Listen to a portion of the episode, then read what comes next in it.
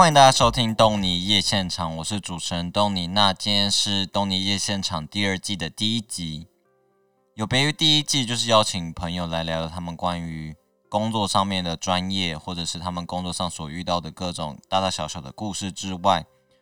嗯，第二季我想要聊聊我最近看过的一些电影影集，或者他们带给我的一些启发。我不喜欢它的原因，或者是我推荐它的原因是什么？那我最近看完的一部电影作品就是《灵魂急转弯》，它是迪士尼与皮克斯共同制作发行的一部动画作品。那大家可能都已经看过这部作品，或者是没看过这这部作品，那都很推荐大家可以去看，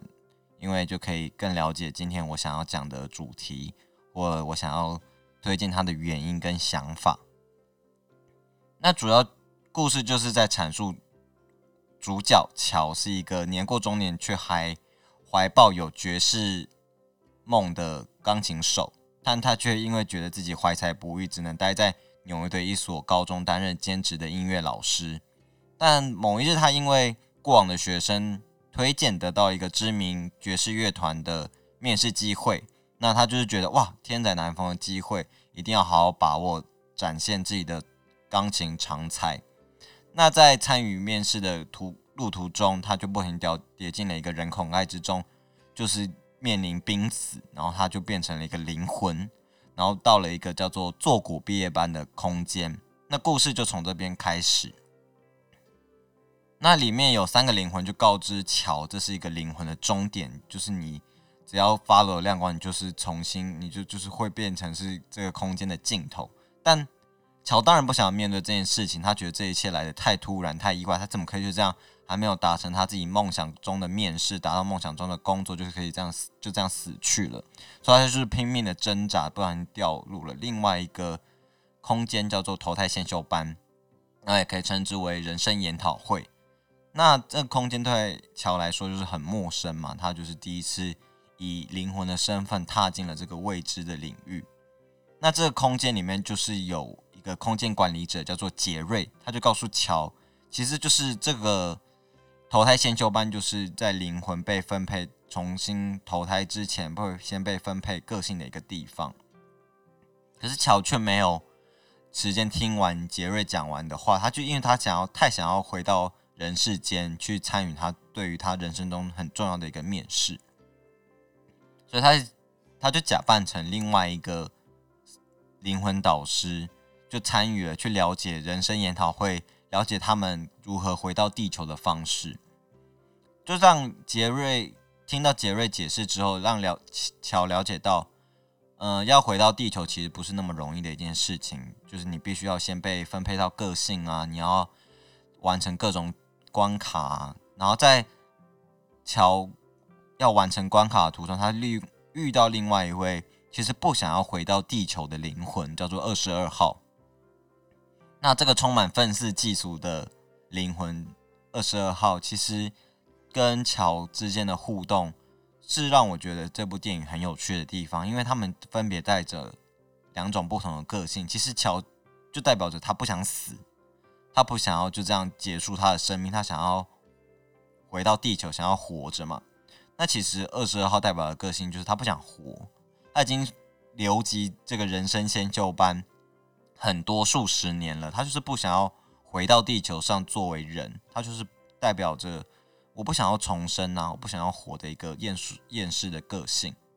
那他们被分配到一个担任，就乔担任二十二号的灵魂导师，就是给予乔一个很艰巨的挑战。而且乔其实想要投机取巧，从从中获取二十二号的人生通行证，让他可以更轻易的回到地球上。可是想要回到。地球上其实不是那么容易的事情，因为最后一关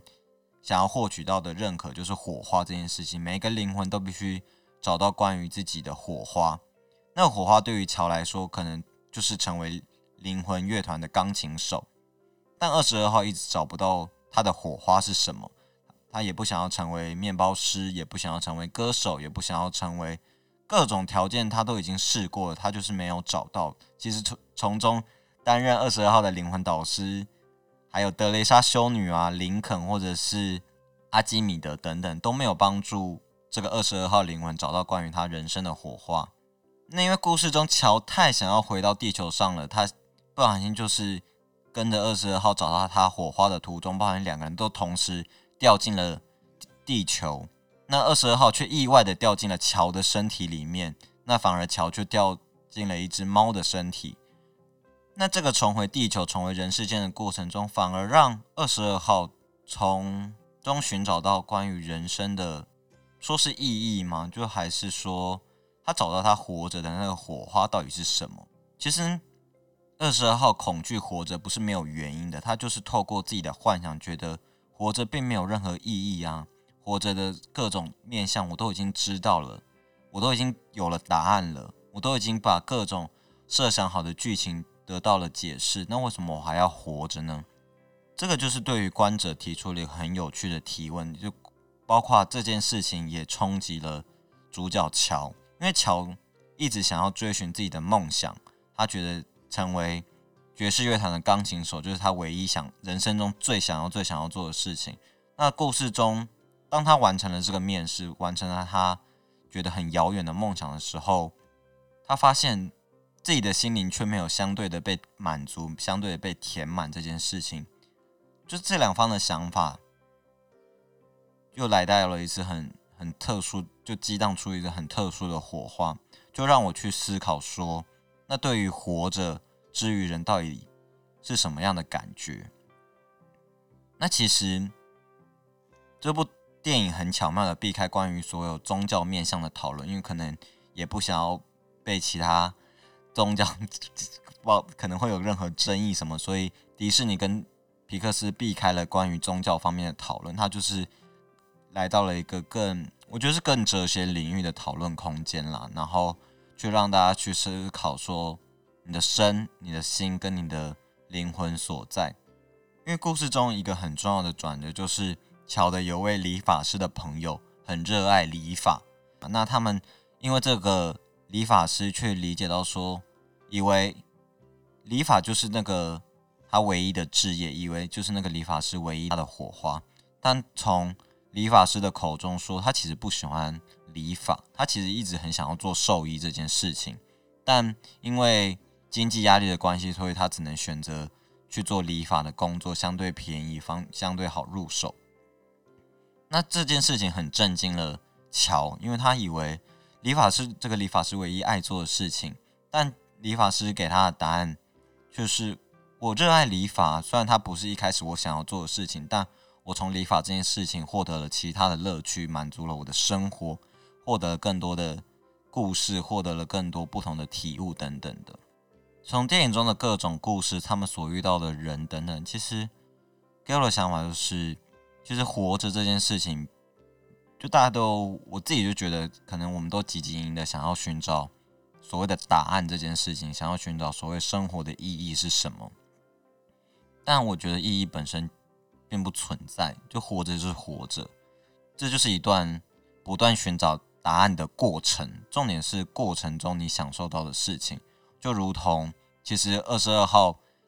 借由乔的身体去经历到的事情，并不是经历到他担任爵士乐钢琴手的喜悦，他体会到的是那些阳光。体会到那些街道上的风，或者是谈笑风生在咖啡厅前面的人们的样子，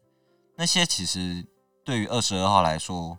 那才是他找到他火花的原因，并不是他找到说啊，他想要成为怎样的行业、怎样的职业等等的。因为这也让我联想到，其实会有一些朋友会来跟我们聊聊，说关于他们工作上面遇到的烦恼啊，或者是他现在的公司有多么的。不善待他，或者他到底压力为何而来？那我觉得这部电影其实给出了一些不错的启发，就是其实工作只是你生活中的一个部分，当然你必须工作你才能存活嘛，因为这就是生存与生活的问题。那当工作只是你生活中一部分，你必须思考说，你活着到底会让你。想要继续走下去的原因是什么？虽然讲到这边好像有一点负面哦，就是因为电影其实用一个比较童趣的包装去包装一个比较沉重议题，就是关于生与死、来世与投胎的问题。那这也是迪士尼与皮克斯擅长处理的，因为他的电影往往都最后你发现这并不是给小孩看的动画片，那其实是会让各种年龄层的人都去思考他们电影中他们的作品里面想。想传达的讯息，每个人获得的东西都会有所不同。那他们用童趣包装背后的这个议题，其实每个人在这个，我觉得尤其是今年的一些作品里面，都反映出这件事情。那有别于之前往年或之前的电影或影集作品，想要讨论阶级这件事情，其实从《小偷家族》啊，或者是《寄生上流》都会看到。我们想要去钻研资本主义带给我们的影响，我们拉开的贫富差距到底有多么可怕？那这那最近的很多作品，其实因为疫情的关系，大家回归到这些当钱之外的事情，回归到生命本身，我们剩下的是什么？其实都会反映到作品里面呢。那当然，这一集节目也没有要给他任何的结论，或给予大家任何的一个定论，因为。其实这这部电影我自己很喜欢的原因是，它其实就是保持着一个很开放的空间、很开放的角度去让大家去思考说，那在工作之余，或者是你生活之余，你自己存在的那个火花到底是什么？就如同二十二号，最后他找到了火花，到底是什么？到底是那个阳光？到底是那一个在地下道灵魂乐手的歌声？还是就只是跟乔陪伴的那一段路途中，他就找到了那个火花。那当然，每个人对于生命中不同的火花有不同的诠释啊。那今天这集节目就到这边，虽然有一点突然，但其实下礼拜我想聊的是另外一部，其实有环扣在